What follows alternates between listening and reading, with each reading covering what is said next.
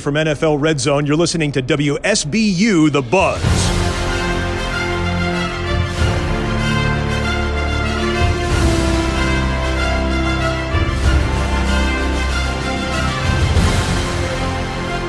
You are listening live to WSBU's coverage from Super Bowl 57 Radio Row in Phoenix, Arizona.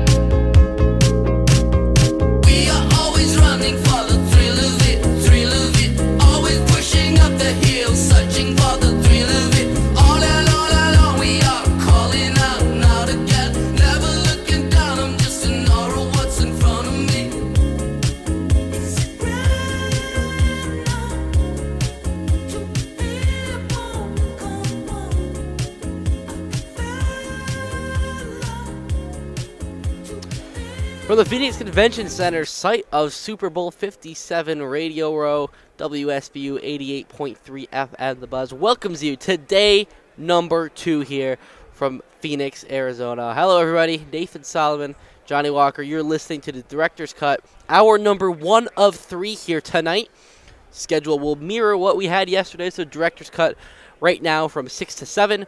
At 8, from 7 to 8, excuse me, we will have Sipe and Smitty, day number two followed by the wild card from 8 to 9. So another jam packed day of coverage. We are very much looking forward to it. Today, we are going to be really focusing on the offensive end of both of these two competing teams. And of course, adding uh, a little bit more here uh, around the NFL and, and the sports world as, as this day progresses. But, Johnny Walker, how are you, man? I'm good. Thank you for asking, Nate. I really appreciate that. Um, it's good to be here. You know, got the first day under our belts, kind of got our feet wet a little bit, got comfy. Now we're just in the thick of it. So, yesterday, you know, your first ever day on Radio Row. Uh, obviously, a little quiet. You know, not really any, uh, eh, eh, not really any interviews. Not much. Uh, you know, many guests out on the floor. But Mhm. uh, just what what were your uh, your first impressions of, of being out here and, and being in this environment? a little bit slow day here on Radio Row, as you mentioned, but then they had the basically the media opening night, and we got availability with all the players, all the coaches, and that was insane. It was an insane atmosphere. We were in the arena where the Phoenix Suns play, and the stands were lined with fans, and then kind of in the middle, it was almost like being in the middle of a Roman Coliseum. It was just indescribable. It's like I I kind of thought that like you know we, we walked in like the entrance and everything. I thought we'd be like right on the floor, like there'd maybe be like some sort of like cover over like the like the floor like where the sun's playing and then we'd be right there. But like we were elevated like a ton. Like we were Mhm. probably like 20 30 feet off of the ground because they had like some like structure or whatever like underneath it where like the players would like go in and then they like walk up and like come out of the stairs on this on the stage that was like elevated like even higher out probably like 50 feet in the air. So like we were like you know we were like straining our necks to look up. But like it was really cool though. We talked with a bunch of different players. Um yeah, I, I recorded like on on like my phone like all the different players like I, I talked to and I like Mhm. wrote them down but like you know who'd you talk to Um, one guy, probably the the best answer I got. I talked to Orlando Brown. Um, you know, I asked him. A lot of people look up to NFL players. Who do you look up to? And he took it as an opportunity to talk about his late father, Orlando Brown Sr., who he tragically lost as a teenager. But he's talked about him being his inspiration for why he wants to play football and why specifically he wants to be a left tackle in the NFL. So we'll roll that cli- clip right here of Orlando Brown from last night right now A lot of people look up to football players. Who's someone that you look up to? Um, man, uh, you know, he's not here right now, with my dad, uh, you know, to me, that was, still is, uh, my role model um, of, of success, of being a father, of being a football player, of being a teammate, a friend, a son, all of those different things, man. Um, you know, my dad. that was Orlando Brown Jr. and you said that was really your favorite, but you kind of go through, you know, maybe, maybe some of the other players you, you know you talked to, some of the other podiums you went up to, but really though, like all the competing players, they were just on the floor. We could kind of go around and, and talk to them. So you could literally just like walk up to almost everybody and just like tap on their shoulder and be like, "Hey, let's just chat for a few." The minutes." level But- of access was insane, especially in a post-COVID world now. Because during COVID, an event like this never could have happened, not in any near capacity like this. And you really can't do something like this on Zoom either. Yeah, like last year, last year they tried to do it on Zoom. Like they had these like daily availabilities on Zoom. Like they didn't have this big event last year. So really, like Monday night, there just, there just wasn't really anything. Like there, there was certainly no big event. Like we, we kind of made like we made stuff happen on our own last year. Like we went to games, like a couple basketball games and everything. But um, there's just a lot more NFL sanctioned events this year. So it, it really just enhances this this total Super Bowl experience. You know, this is the first time since 2020, you know, because Super Bowl, of course, was right before COVID started. Um, right, really the first time since Super Bowl 50, 54, I guess it was, uh, where the full, you know, Super Bowl experience is back. So that's been uh, really fun to enjoy that and, and just kind of compare some of the differences from this year to last year as well. But uh, you know, I also got some inter- some interviews too. Um, I talked with a bunch of different players throughout. Um, throughout the afternoon and night. Uh, excuse me. So, uh, like, I, I talked to uh, Dallas Goedert, the, a tight end for the Eagles, James Bradberry, a quarter uh, cornerback for the Eagles, um, and then on on the Chiefs side, I talked to Harrison Butker. You know, of course, he hit that game-winning kick uh, in the AFC Championship game. Surprised he didn't have a podium. I, you know, I was a little bit too, but at the same time, it's like, well, I, I feel like it'd be a little ambitious to give like a kicker a podium, but like, I don't know because there was a couple players on the Chiefs like Nick Bolton, L'Jarius Sneed, who did not have a lot of people at their podium after the initial yeah, session started. I feel like Harrison Butker would have had a bigger crowd well, than some of those guys. When I got Harrison Butker, it was just me. Like I, I literally just walked right up to So him. He- like, he was- surprising he was, by me. himself. He did not have anybody else, so I got him like a complete like one on one. But um, without further ado, though, we'll roll that clip here. Harrison Butker uh, talking about. Uh, the process of, of getting ready to, to hit one of those game-winning kicks, just like he did last Sunday against the Cincinnati Bengals. I, I try to treat every kick like a big kick. So whether it's the warm up, kick in the first quarter, or the game winning kick, hopefully they're mentally treated all the same. And I think that gives me the best opportunity to succeed. wow, what a great clip. That's that's really great. Harrison Butker there. Um, but I mean, just one of the many great answers um, that we got throughout the night at that uh, media event. Also talked to um, Orlando Brown, uh, Creed Humphrey, Nick Bolton on the Chiefs, and we'll, we'll roll one more clip here. In this one, actually of Chiefs offensive coordinator Eric Bieniemy. This is a perfect clip for, for some of you Bills fans. I know still probably a little bit bitter about that defeat to the Bengals a couple of weeks ago, but uh, Bieniemy just talked about that mutual respect though that uh, you know the Chiefs have with you know the Bills and then of course the Bengals. You know three very talented offenses. So here's that clip from Eric Bieniemy. huge respect.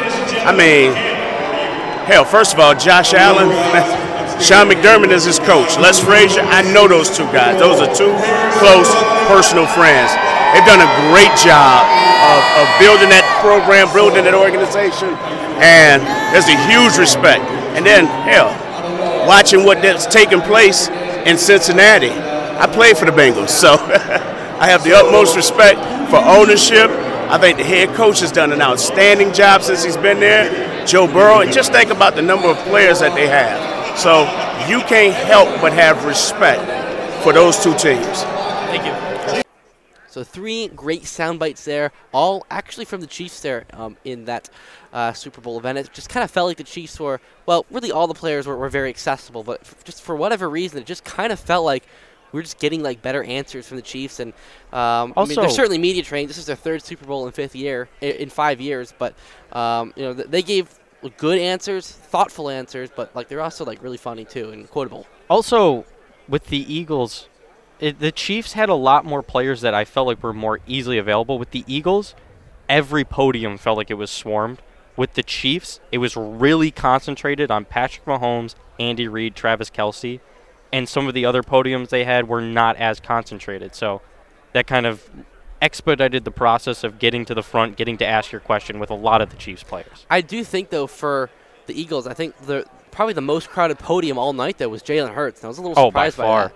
Like I figured it'd, it'd be like Mahomes or Kelce, and don't get me wrong, like they were they were very crowded, but I think unarguably the most crowded one was, was Jalen Hurts. I mean, like it was probably 10, 10 people deep. Like you couldn't. It was impossible to get up there. And he ask was probably the only podium where a large chunk of the people in front of it set up shop at the beginning of the hour and just did not move from in front of his podium. Most most people there would go to one podium, ask a question, go to another podium, ask a question, kind of move around. People set up shop in front of Jalen Hurts' podium and just sat there for an hour. Yeah, like it, it was pretty crazy. I mean, he is definitely uh, a big storyline in this game. Of course, a young quarterback making it here uh, to the Super Bowl. A guy that you know has had certainly had some big games this year, but has not always been just that dominant factor, that dominant force uh, all season long. Kind of like Patrick Mahomes, you know, a guy who's uh, I think at this point unarguably the best quarterback in the league, but definitely very interesting. Um, you know, a really awesome experience being part of that. You know, media night um, there for a couple of hours. Um, had a nice dinner thanks to the NFL. Um, Oh, so my great dinner. I almost went back for thirds, but then, you know, we ran out of time. Station manager Steven was kind of shaming me a little bit. but and he's shake, shaking his head over there, but well, we'll get him on later and he can share his side. but um, very very fun day overall, uh, and that just kind of leads us here into today. You know, we got back to the hotel late last night, um, went to bed, worked on some clips, but um, now we're back here at the convention center, ready for day number two. And real quick, make sure you're following us on social media to see all of those clips. I know we shared a couple of the sound bites we got, but all six of us that are here follow the station. Keep up to date on everything. and we'll be working on releasing those clips throughout the week too. We're not going to all release them, you know, today and everything. There's, um, you know, between now and Sunday, we'll space them out on social media. Um, you'll you'll see some new stuff here, most likely every single day. So be sure to keep an eye on that.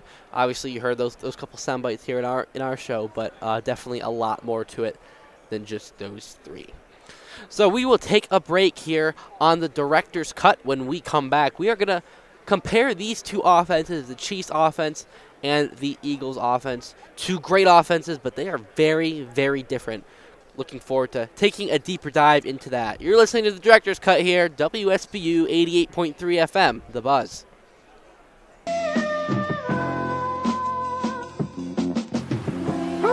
Building a house is not easy. How's that ukulele treating you? Hello, Stephen. Oh, hey, great job out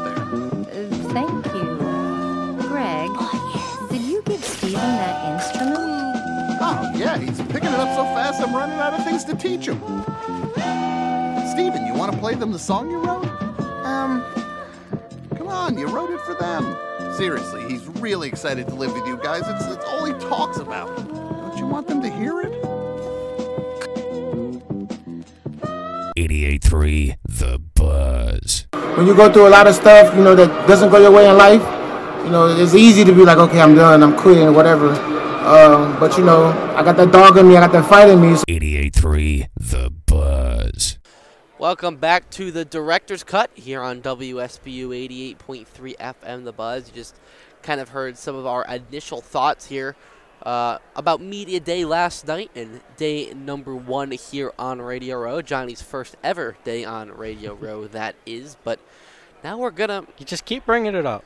What's wrong with that? I mean, Nothing wrong with it, you there's- know. There's nothing just wrong with it, man. I'm just. Establishing the pecking order a little bit. I see. I see. Nope. But. The conspiracy. Okay.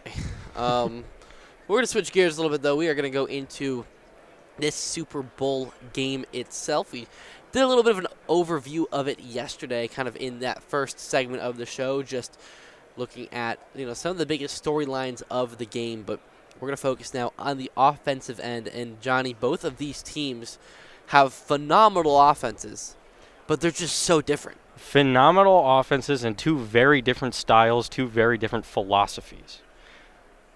The Chiefs are probably the most pass dominant team in the league, or one of, and the Eagles are probably the most run dominant team in the league, or one of the most run dominant teams. So, this comes back to what I said in my Super Bowl pick when I picked the Eagles. If they play their game and the game goes according to their script, where they just run the ball, keep Patrick Mahomes on the sideline, don't have to throw more than maybe 25 times, this game probably goes in the Eagles' favor. Now, if we get into a shootout, if Patrick Mahomes throws for 350 yards and now Jalen Hurts has to maybe come from behind and put the ball in the air 25, 30, 35 times, that leans heavily in Kansas City's favor, in my opinion. No, I, I totally agree with that, but I think we we've definitely seen games though this year where Jalen Hurts can throw the ball. I mean, he certainly has had a pretty good passing season, but at the same time though, he just hasn't had to get asked to do a whole lot. I mean, 3,700 yards, 22 touchdowns, just six interceptions. So honestly, those are pretty good numbers. But I mean, you look at just the completions and you know completed passes or uh, total passes as well. I mean, just both significantly lower compared to Holmes. But um, again, I don't they, I don't necessarily think that's just a dig against them. I think that's just more because, including himself, they have four guys that can really run the ball very very well. And the other thing is Jalen Hurts throws the ball well, but Patrick Mahomes is one of one. He throws the ball better than anybody, maybe even anybody we've ever seen.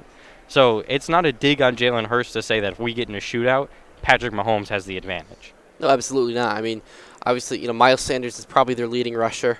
Um, you know, well over a thousand yards. Um, you know, the, definitely the biggest target on the offensive end. Obviously, you know, you, you got guys like Boston Scott as well. Kenneth um, Gainwell. Kenneth Gainwell, and then of course, um, you know, Hurts can get it done on the ground as well. He can he can run and, and, and get first downs and, and, and be pretty sneaky in that front too. So that's a pretty pretty tough four headed approach or a four headed attack, if you will, for the Philadelphia Eagles. But I mean, their the receiving corps is certainly no slouch either. Yeah. AJ Brown and DeVonta Smith, and those two together have been phenomenal. And I, I think a lot of people may have looked down on that duo to start this season, but they've really lived up to expectations. The talent, the more we talk about it, the amount of talent on the Eagles offense is insane. They have the best offensive line in the league. You go across, it's all Pro Bowl level or above starters. Jalen Hurts could have been the MVP of the league this year if he didn't get hurt. AJ Brown, arguably a top five wide receiver in the NFL. DeVonta Smith, probably a top five wide receiver too in the league. And then at running back, Miles Sanders is a thousand yard rusher. Just everywhere you look, they can attack you so many different ways. It's just. It's so tight in this game. Both of these offenses are so great. So great. Yeah, like definitely a lot less. Uh, the Eagles' offense is, is a lot less flashy. Like I think that's the best Yeah. way to kind of. Um, but then at the same time, they have flashy players like A.J. Brown and DeVonta Smith. It's like their identity could be anything. It's just whether or not the situation demands it. Absolutely. So just looking at some of the individuals here on this Eagles roster, of course, you mentioned that offensive line, you know, led by Jason Kelce. They're at that center position, one of the best in the business. But um, Jordan Mailata, Landon Dickerson, Isaac Seumalo, Lane Johnson, all great. Uh, excuse me, all great line linemen, and uh, also plenty of other guys as well. Um, you know, Jack Driscoll, Andre Dillard. I believe you talked to Andre Dillard. Yes. Um, you know, last night as well. So uh, very he is taking the over on the Super Bowl national anthem. Very- over under two minutes. Very smart. It doesn't matter what it is, Johnny. Life is too short. To you always must bet the over. but um, no, just very very talented team, top to bottom. Of course, uh, they've got a very good tight end as well in Dallas Goedert. We didn't even really throw him into that conversation yet, but um, definitely one of the better tight ends in the league. So um, he'll certainly have an impact on this game as well. But now for the Chiefs, right? We, kind of talked a little bit about the Eagles, but the Chiefs. Um, a little. They have more star power. A couple players, of course, that can uh, that are the best in the league at their position.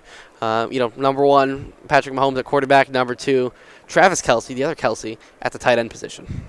You know, you call him the other Kelce, and some people might say he's the Kelce. But if for every weapon that we talking about Philadelphia have has Kansas City has just as much firepower, but it's not because they have the same level of talent across the board. You know, they have the worst O line. They probably arguably have the worst receiving corps. Throw Travis Kelce in there, that kind of brings them up a little bit. But across the board, they probably have a lower level of talent at receiver, lower level of talent offensive line, lower level of talent at running back. And yet somehow they're probably the more prolific offense out of the two. It's just a credit to Patrick Mahomes and Andy Reid, man. Yeah, absolutely. I mean, Andy Reid is maybe the, the smartest man, you know, the smartest head coach in football, obviously, designing um, a lot of those plays that.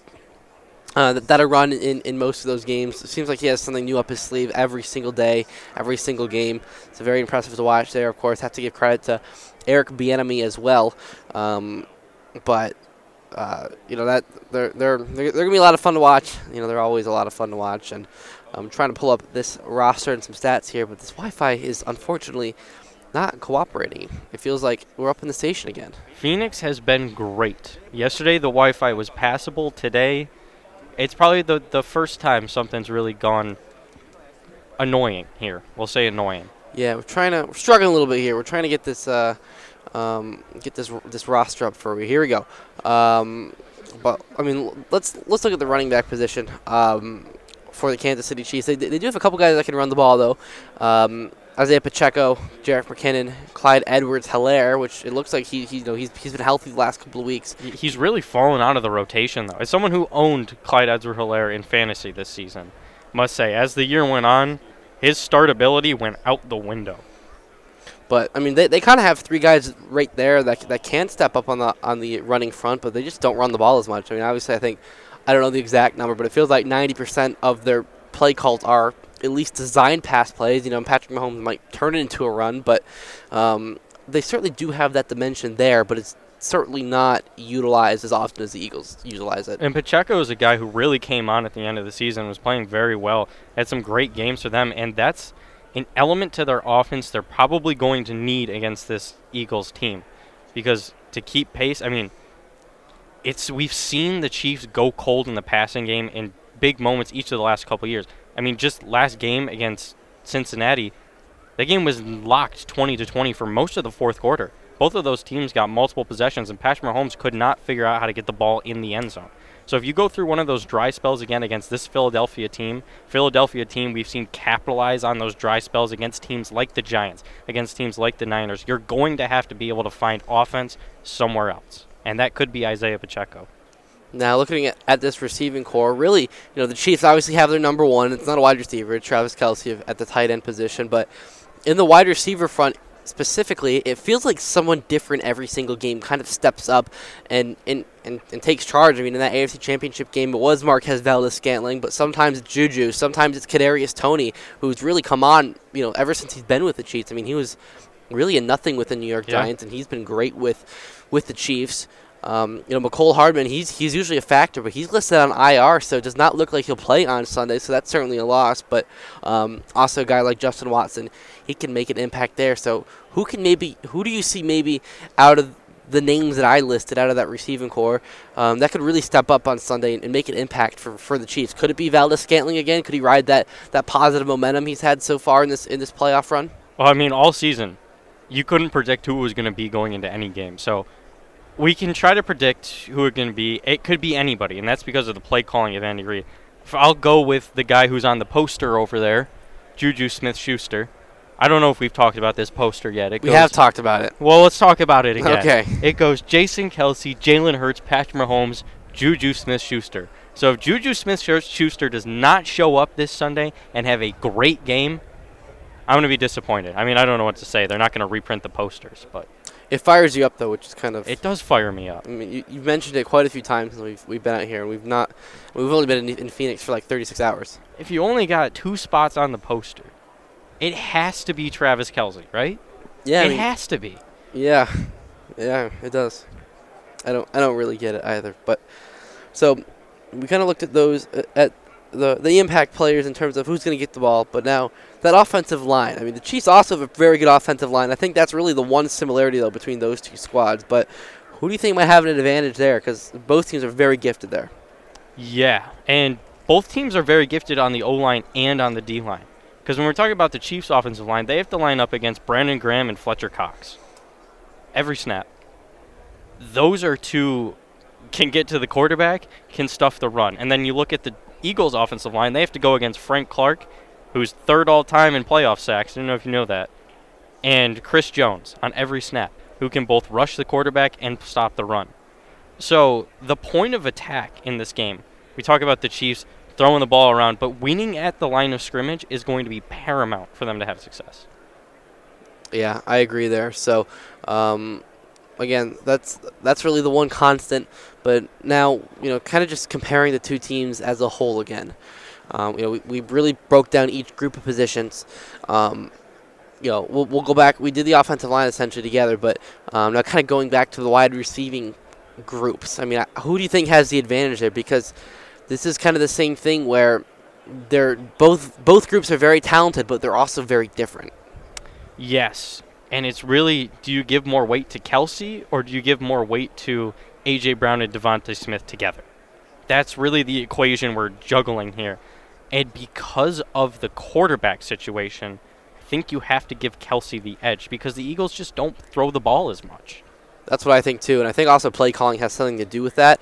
And I don't think that's anything against the Eagles coaching staff and, and Nick Sirianni. I, I just think that's more because um, Andy Reid and Eric Bieniemy are just two offensive geniuses, and just kind of goes back to them thinking of new things to, to draw up really every single game. So I think that combination with Travis Kelce, and then the question of all right, which one of these you know three or four wide receivers is going to step up today? I think that makes that that receiving corps a lot more lethal. But so I, I think we so we're in agreement there in terms of wide receivers and, and, and the receiving corps. Now I think I know the answer here, but I mean it, it's got to be the Eagles that have the, the advantage on the run game, putting you know the of, of course the line together with the weapons. Yes, it 1000% the Eagles are going to come into this game saying, we're going to pound this ball down the Chiefs' throat. We're just going to turn around, hand it off, maybe have Jalen Hurts run on a scramble here or there. But the Eagles are going to look to run early. They're going to look to run often. And if the run isn't working early or often, they're just going to keep running it until it does. I, it's the game plan. It's the way that they can win this game.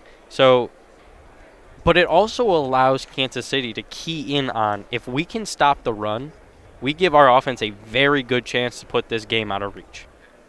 So that'll be an interesting storyline to watch. And just an interesting observation, you know, we talk about a lot of these teams that have, you know, one talented running back in particular. Most of those teams too, most of the teams do, excuse me, but these two teams though, they don't really just have one guy. They Yeah, really by have committee. It's by yeah, it's by committee. You know, Mhm. they have they have three guys that can step up, maybe each get 15 snaps a game or something, but they're all going to be very effective. So, um, you know, you talk about you look at like the Chargers, of course. You know, they have somebody like Austin Ekeler, and you look at the Bengals, they have somebody like Joe Mixon, but- McCaffrey the McCaffrey, exactly. But it's it's the it's the by committee process or idea that's gotten both of these teams to the Super Bowl. So, very interesting little tidbit there. So, now putting everything together, all these pieces together. I know we're in agreement about the quarterback, so I won't even go there. Patrick Mahomes, of course, is the best quarterback in the league. But in the end, who has the offensive advantage? Piecing everything together. I'm not saying give your Super Bowl pick. I mean, I know who you, Yeah. your pick is, but who do you think has the advantage on the offensive end? Am I really about to pick against Patrick Mahomes and Andy Reid when it comes to offense? I can't believe I'm going to say this, but yes, the Eagles have the advantage. And I think it just comes down to the fact that we've seen the Chiefs go through dry spells recently, and we've seen the Eagles look absolutely dominant in the run game. And being able to control the clock and run the ball is how you beat the Chiefs. I know it seems like we're saying it over and over again, but it's the truth. There's no way around it. I'm going to lean Chiefs. I think that the Chiefs have the advantage just about everywhere except the run game. I think the, the run game is obviously a stark difference And there. I think the Chiefs are probably the smart pick, to be yeah, no, um, but I mean, I think just w- plus when you add in coaching too, I, I think the Chiefs probably they're certainly flashier, uh, but the Eagles though, I mean they've they've gone against different competition all year. Uh, obviously, the NFC's been the weaker conference, so I'm I'm gonna lean Chiefs. I don't think the weaker conference really has a whole lot of weight into that, but um, I think Chiefs definitely have an offensive advantage here. Um, just just seeing what Patrick Mahomes can do, and hey, he's experienced too. This is his third Super Bowl. Um, Jalen Hurts is first. I mean, not saying that he will, but there's a good chance that maybe Hurts could be a little bit rattled. That that offense, you know. Not, not as many guys on that team compared to were, were on that team compared to the that on the 2018 team or the Mhm. was it 18 uh, we went over this before, 17 17 or 18 17 team or 18. that made the Super Bowl compared to the Chiefs when they made the Super Bowl last just a couple of years ago. So I think that the experience from Mahomes too, he'll he'll be able to get settled a lot quicker. Um, it, m- it might take a, a quarter for, for the Eagles to, to really get settled, but at, at that point though, there's a chance the Chiefs could have maybe a, a you know a 10 point leaders. They could they could be up 10 nothing or they could be up 10-3 or 7 nothing or, or something along those lines. And So the experience thing isn't a storyline we've talked about a lot, but this feels like a very different Eagles team than the one that won the Super Bowl four or five years ago now. There's a lot of returning players. There's there's quite a handful. There, there's definitely some, but I, I don't think as many though fr- from the Chiefs.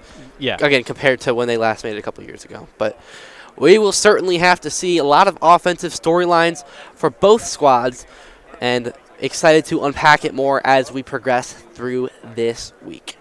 So we are going to take a break here on the director's cut.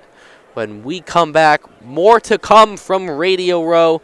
Um, we'll get to the defenses here tomorrow on the Director's Cut, but a lot more NFL and other sports content coming up next here on the Director's Cut. You're listening to WSBU 88.3 FM, The Buzz. The Bonaventure, established in 1926, is a weekly print and digital publication. Check out our website at www.thebvnewspaper.com or pick us up on campus and locally to keep track of the latest Bonaventure news, including sports, features, and opinion sections. Follow us on Instagram and Twitter at the BV Newspaper to stay informed on day to day life. Jim's Park and Shop is a family owned grocery store with all of your everyday needs and more. Jim's Park and Shop has an array of unique items, including Jim's Picks, which includes products that you can't find anywhere else in the Olean area. If you haven't tried them out already, one of their two foot subs is a popular hit. You can check out some of their selection and get deli delivery to your door online at jimsparkandshop.com or visit the store on Front Street near Olean General Hospital. Merging with simulator in three, two, one.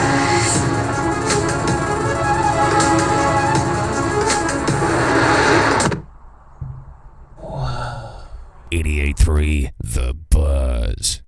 Welcome back to the Director's Cut, WSBU 88.3 FM The Buzz. Nathan Solomon, Johnny Walker. We are halfway home here on this Tuesday evening. So we're going to switch gears a little bit. We are going to go from NFL back to Olean and take a look at these St. Bonaventure Bonnies because, Johnny, are they are rolling right now. They have won three in a row, arguably their toughest stretch all season long, and they go perfect in it. Like I, if you told me that, you know, before last Saturday or before they played VCU ten days ago, I'd say you're crazy. They've gone from possibly having to play in the pillow fight if this little three game stretch didn't go well for them to now they're in double bye territory. It's absolutely insane. And it's, again, a Mark Schmidt team down the stretch of the season, outperforming expectations and really hitting their stride at the right time, Nate.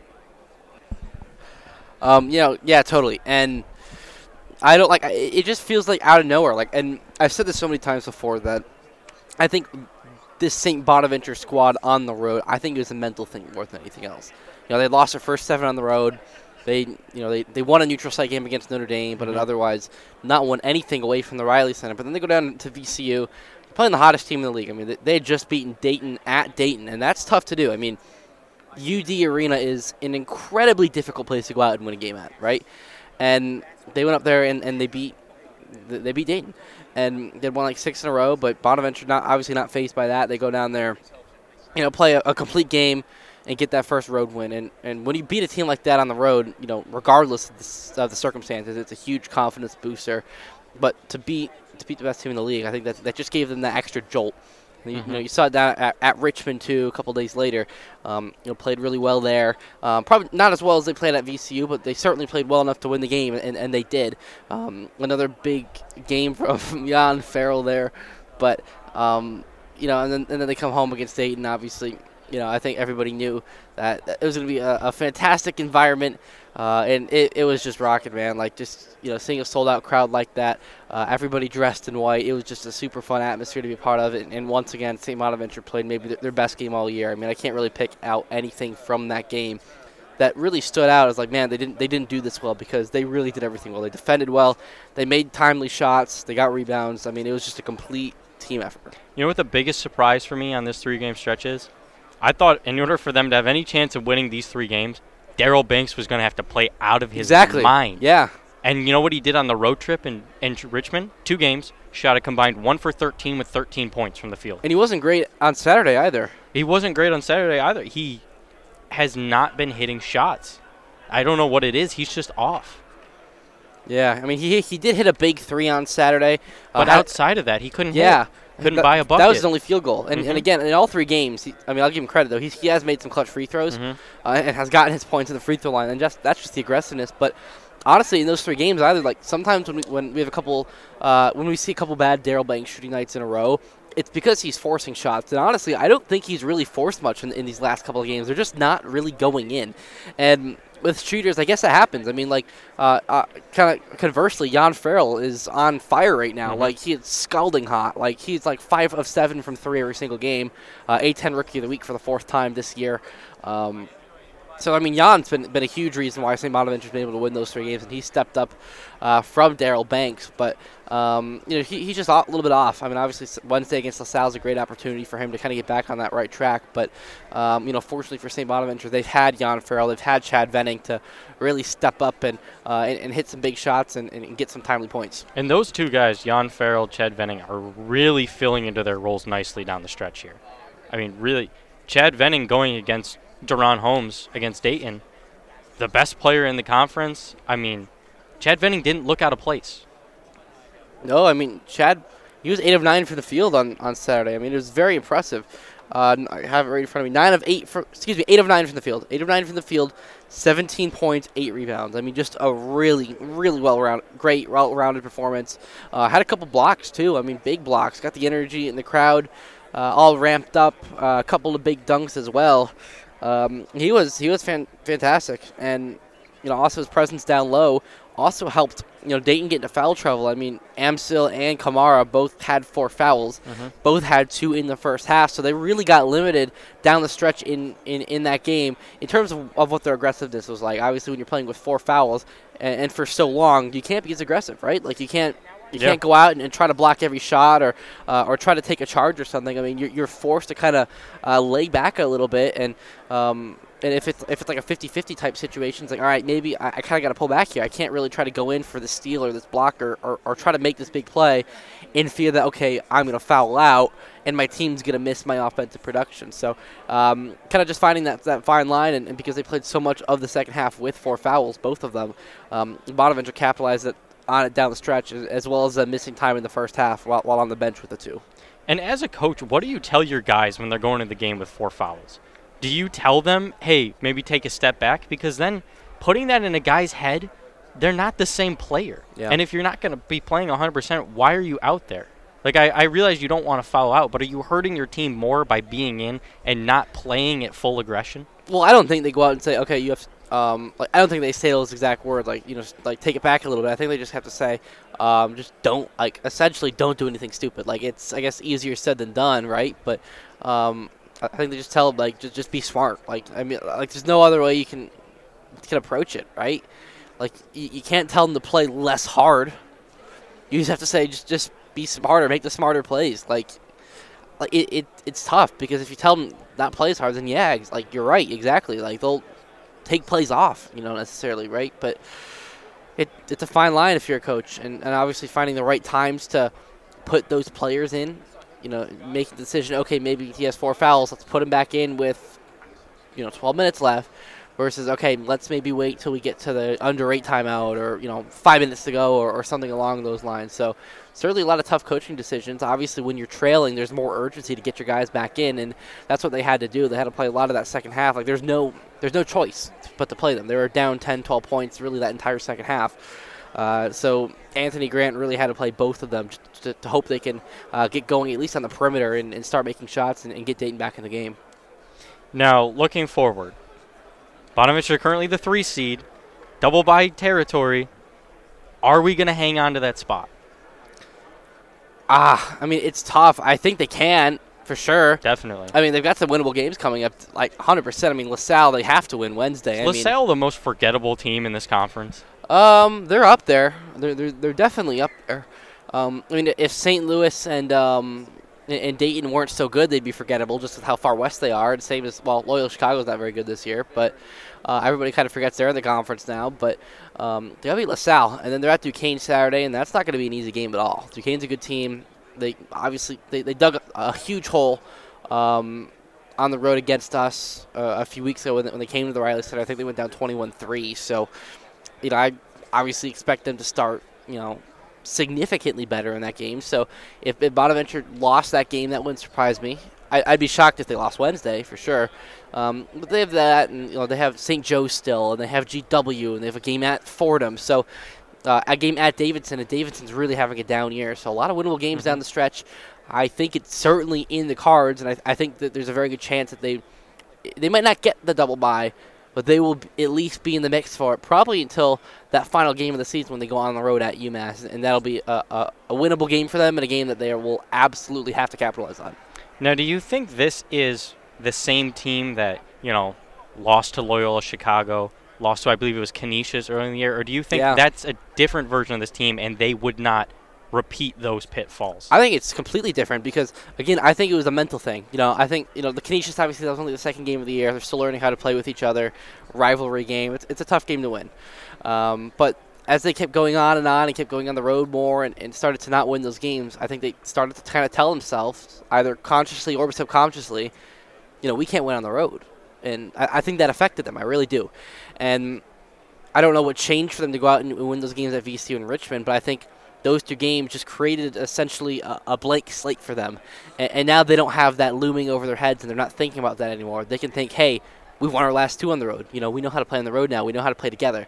So, 100%. I think they're a much different team than they were in November. Like, I think if they play Canisius right now, they'd probably beat the, beat Canisius by 20, 25 points at least. So, um, much different. Like I think they're they're a dangerous team for sure. Mhm. Like you look at this, you know, you, I think you brought it up last week, but I mean, you look at uh, the St. Bonaventure squad a couple years ago, four years ago, when Kyle Lofton, Dom Welch, um, Osun Osunniyi were, were all freshmen.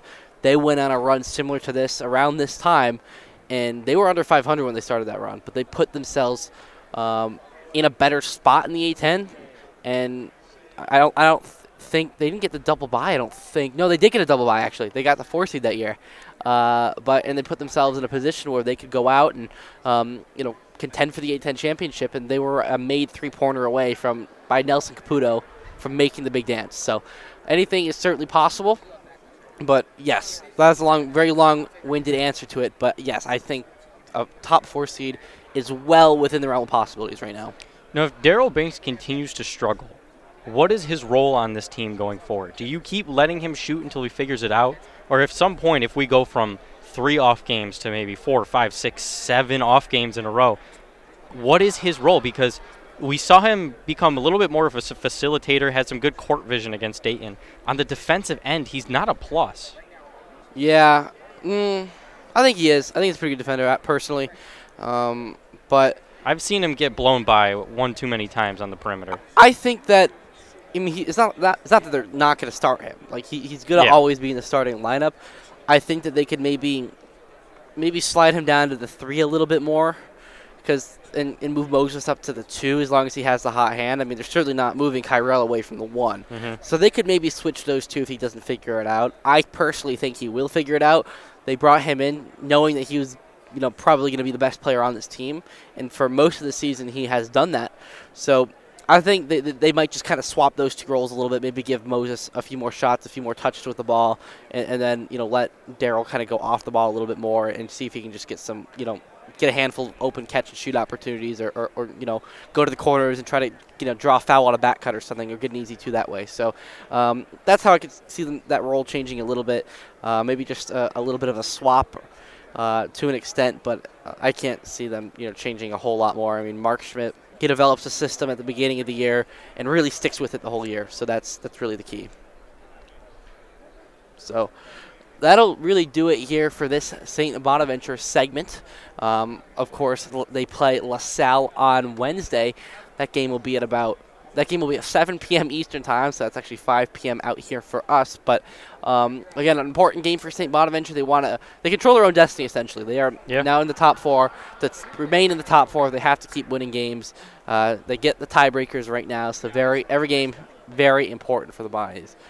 We'll take a break here. When we come back, you'll hear the rest of the director's cut before sending off to Sipe and Smitty Day 2 here at Radio Row. You're listening to the director's cut, WSBU 88.3 FM, The Buzz. Well, I've gotten the results back. He is deaf. This is horrible. This must be because of all that loud blaring music he's been playing in those nightclubs. What's going on? Can he fix it in time for me to DJ at the music festival? No. What? No. What? Are you sure? Yes. What? Have a good life. 88.3 The Buzz. Back here on the director's cut, live from Super Bowl 57 Radio Row. Nathan Solomon, Johnny Walker here in these final 10 15 minutes of day number two. Of course, following this show, we day number two of the return of Sipe and Smitty, followed by the wild card. Those shows will be happening at 7 o'clock and 8 o'clock, respectively. So be on the lookout and keep tuning in for those. Should be a lot of fun. Uh, unfortunately, no guests here on the program today. Super excited though for tomorrow. We've got a nice guest lineup planned out here for these next couple days. Not gonna give away any spoilers, but we are definitely looking forward to it. So, in this last segment here, you know, obviously this game is still five days away, but it's never too early to look at some of the prop bets for this game. There are some, you know, some, some of the typical ones that you might see for any NFL game, but then there's also some uh, wild, you know, special Super Bowl type you know picks that, that you can do uh, fr- straight from the book. So, uh, Mr. Walker has some of these, um, you know, interesting um, bets that you could potentially place on the game or a team, uh, and we're gonna we're just gonna go through them and, and give us give give our two cents about what we think will happen. All right. The first one is also a classic one. The color of the Gatorade poured on the winning coach. I'm gonna go with, um, it might be the wrong flavor, but like, is it is it the cool blue, like the light blue? It just goes no no flavors, just goes by color. Just color. So so then the light blue. Because I think I think that would just fall under the blue category. well, there's there's two blues though. There's like the regular blue, like the dark blue, and then the, like the light blue. Yeah, but this only it just lists blue. It does Oh, you have a list? Yeah, blue is plus 400. Oh, man. okay. So then, I'll, yeah, then I'll just go blue then. Okay, so here are the odds in order listed on I believe this uh, this is on FanDuel. Okay. Orange plus 350 is the betting favorite. Yellow green plus 400. I don't know about that. I feel like yellow green is too high. Too high. Too high. I I like orange, blue, red. I feel like those are the more common ones. Like, do you think they would do it though? Like, in, like in terms of picking it, like the well, of course it's gonna be like the, the, the most tasty, right? Because that's what's gonna be in the in, the cooler for the players. to I drink. guess that's the question. Who decides what flavor Gatorade goes in the Gatorade cooler? I think the team has to. The team decides somehow. It must be. It just an equipment manager picks his favorite, or do they just go by what the players want? Do they take a vote? I bet. I bet there's like some sort of vote or like team decision or like, or maybe there's a couple different flavors and like the one that like gets poured on the coach is just kind of random of like the Maybe they have like all the flavors lined up. I know. So there's a lot of. There's a lot of moving parts here. This is very complicated. I am gonna go with blue though because, well, personally, I know light blue is not listed as an option. Light blue is probably my favorite Gatorade flavor. I, I like it a lot. Um, but dark blue or regular blue is also very good too. Uh, I'm gonna go with that. So that, according to the odds, that's a pretty good pick. It's tied for the second highest odds. Because you never want to pick the favorite. You It's never want never. to pick the it's favorite. never the number one favorite. It- it's not going to be orange. It's just not going to be. It, it will never work out that way. I think it's gonna be blue or lemon lime. See, I'm not hot. Tyler, our former sports director over here, who'll be on next, Tyler, big yellow Gatorade guy. Now you're going with lemon lime, man. I do. Oh wait, I- I, wait. I thought that's what it was. Lemon lime. Yeah. So like yellow. That's what I meant. Yellow, green. This lumps yellow, green, same category. Oh, okay. Who is picking the yellow, green Gatorade? If it was if it was like the one that like that like the yellow Gatorade. Yeah, yeah. Like that's probably my number two favorite behind the light. blue. Really? So I I that'd be my number two personally. Yes. All right. I'm not a red Gatorade fan. I can tell you that. I'm not- Really? I will drink it, but I'm not a. That's a fan. hot take. Steven doesn't like that either. That is so a hot take. I don't know. I red. I've just never been a red a red Gatorade guy. Disappointing. So I guess I should make my pick. So you officially went with yellow, green, No, not I'm blue. no. I'm officially going with blue. You're I, officially I'm just going saying. with I blue. I think yellow green's also a good pick. Well, that's a smart pick because there's a lot of flavors that fall under the blue category. I think yellow green. There's really, I don't even know what the flavor is called. The main yellow one, and I don't. Lemon lime. And out of the main Gatorade lineup, I don't know if there is a green option. Now maybe Like a dark green. No. Station manager Stevens giving me a, a look like he wants to hop on right now. There's apple. Is there apple? There is apple. What? I, It's I- green. I've never seen apple before. I don't think. There's apple. There's grape. Is it any good? Yeah, it's not okay, bad. grape. I've that's like in like the main. So Gatorade probably has some obscure flavors because Yeah. Every drink company does that we Well, never yeah. heard of. But like the main lineup, tell me green is a main flavor. I think so. I've seen it. I've seen it quite a few times. I can't say if, like maybe if I see it up in like the media room now, I'm gonna have to like try it. Try it. Because. I've I've never There's seen. There's no way it's up there. I've never seen it before personally. Maybe. Interesting. But what do you think? What are you going with? I'm gonna, I'm going with clear, which You know, is basically the water option. Like saying, saying they're gonna dump a water cooler, or is there a clear? I know there's white Gatorade. Yeah, I was thinking Steven's white. hopping back on. Resident Gatorade expert. I know there's white Gatorade. Would that count as clear? Because white, at least not this list I'm looking at, white doesn't have odds. I, I think white would actually be kind of an underrated option. Not gonna lie. Yeah. But anyways, that's my pick. Clear slash water plus 500. Okay, that's interesting. All right, next category. I won't go with the halftime show one because I know you're not cultured when it comes to Rihanna's discography. You know, I don't really watch or listen to Rihanna, so I can't really provide my two cents on that one. Um, I I can maybe do um, the national anthem because I am a country uh, a country fan.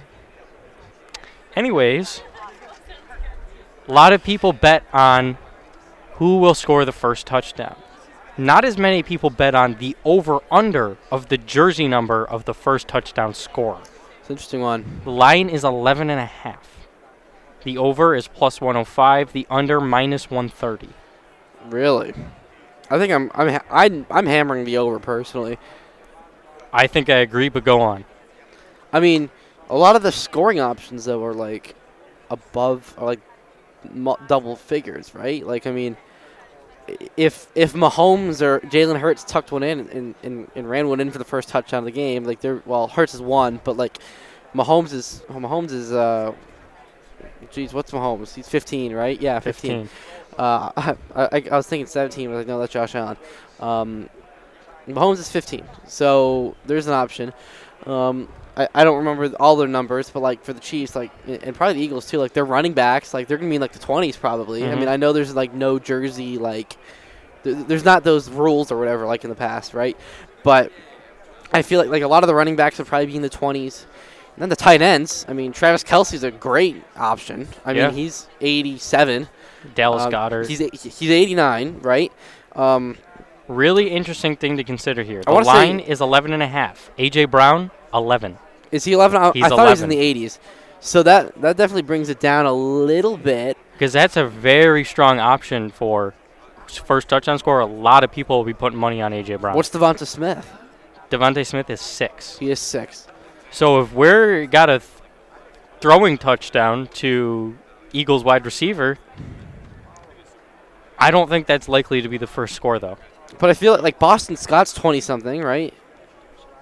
Bo- Miles Sanders 26. okay. And he has a lot of touchdowns this year. He's in double digits. I, like I think Boston Scott's 20 something, like 24 maybe. Pulling up the full roster right now. My number. I mean, I'm I'm my mind is not changing. I'm still going with the over personally. I'm also taking the over. Kenneth Gainwell is 14. Yeah, that's still that's still over. So guys for the Eagles that could score that are 11 or below: AJ Brown, Mhm. DeVonta Smith, Zach Pascal, and Jalen Hurts. There's four. Yeah. Really, really, there's four. So if if they're running the ball in, is, as long as it's not a QB sneak or something, then it's gonna be, it'll be above 12.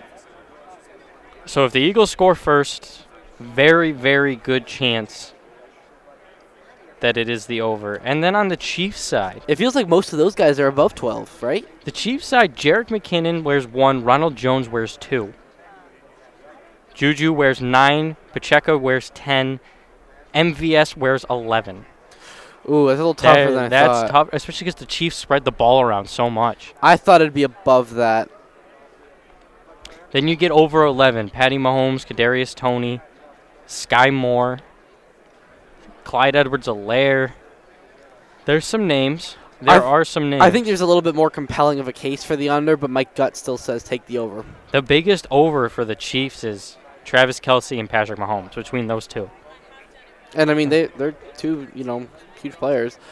I don't know. I, my my gut still says take the over. I again, I think there's more of a com- more compelling case for the under now that you've listed some of those names and numbers, but I don't think it really is going to change my opinion. I think I'm still staying with the over. Just I think now that we've gone through this, I would hammer the over. Hammer it. yeah, it, it's the over. So we talked about this a little bit before the show. NFL scorigami. Now, for those of you who don't know, basically every final score that has ever happened in the history of the NFL, put it on a card. Now, will this final score of this Super Bowl be a final score that has never happened before? No. I mean, I think there's only been like two or three scorigamis all year. Like, no. I mean, that'd have to be a wild, a wild Super Bowl. I don't. Yeah. I The don't- odds of a unique Super Bowl final score are minus 650. Oh, sorry. Wait, no, what? no, that's the odds that it will not be a unique score. That it will be a score that has happened before. I mean, I can minus you, 650. I mean, I I take that. I mean, I can tell you this for free. I certainly wouldn't be putting money on anything minus six fifty. but, um, yeah, like I mean, there's I can't see how there's gonna be a score around me. Like, both teams would have to. It have to be some absurd final score with like a lot of score. Like, it's not like we're gonna see like a ten to eight score around me because that's already happened. Like, we need like. 42 to 26 or like something like that like where at least one team is in the 40s Now, those were the, those were the odds of a it being the first time in Super Bowl history. Now, the Oh, odds of it first being time in Super Bowl history. Okay. of it being the first time in NFL history, Super Bowl or otherwise. Sorry if I didn't make that clear at first. The odds of us having a unique score plus 1800. Okay, so I, I I understand the differences now. I still don't think either will have a unique score. I would have to agree because we're on Super Bowl 57 now, which might not seem like a lot, but football scores typically go up in pretty regular intervals. Yeah. You know, there's common numbers that go together, and you just go, that's a football score. Yeah, and at this point, all the all the generic scores had been basically like done. Like it's it's happened before. And the one that's on everyone's mind the Super Bowl national anthem. And we'll finish up with this one. Sung by Chris Stapleton this year. I know, you said you were a big fan. I am a big Big fan. fan. Well, I, I'm a country fan. I don't listen to Chris Stapleton very much, but Okay, I, I am a country fake fan. Chris Stapleton fan, Nathan Solomon. Over under 119.5 seconds. Ooh, I feel like that's low. Two minutes is 120 seconds. I think that I feel like I feel like last year was like 210. I feel like it always goes over. This says seven of the last 10 Super Bowl anthems have gone over two minutes. It's o- and it's only one 120 is what it's listed as. Yes. It's 119 and a half. I think it's over. I do, because like even if they have like a rough estimate based on like rehearsals and everything, I feel like whatever happens, like when when the crowd's there and the TV's cameras there, you're just gonna like get into it, Belt it out, yep. belt out those vocals. You know, like uh, and the land, like I I, let's not sing on the air anymore. But that was all you, man. That I was all you.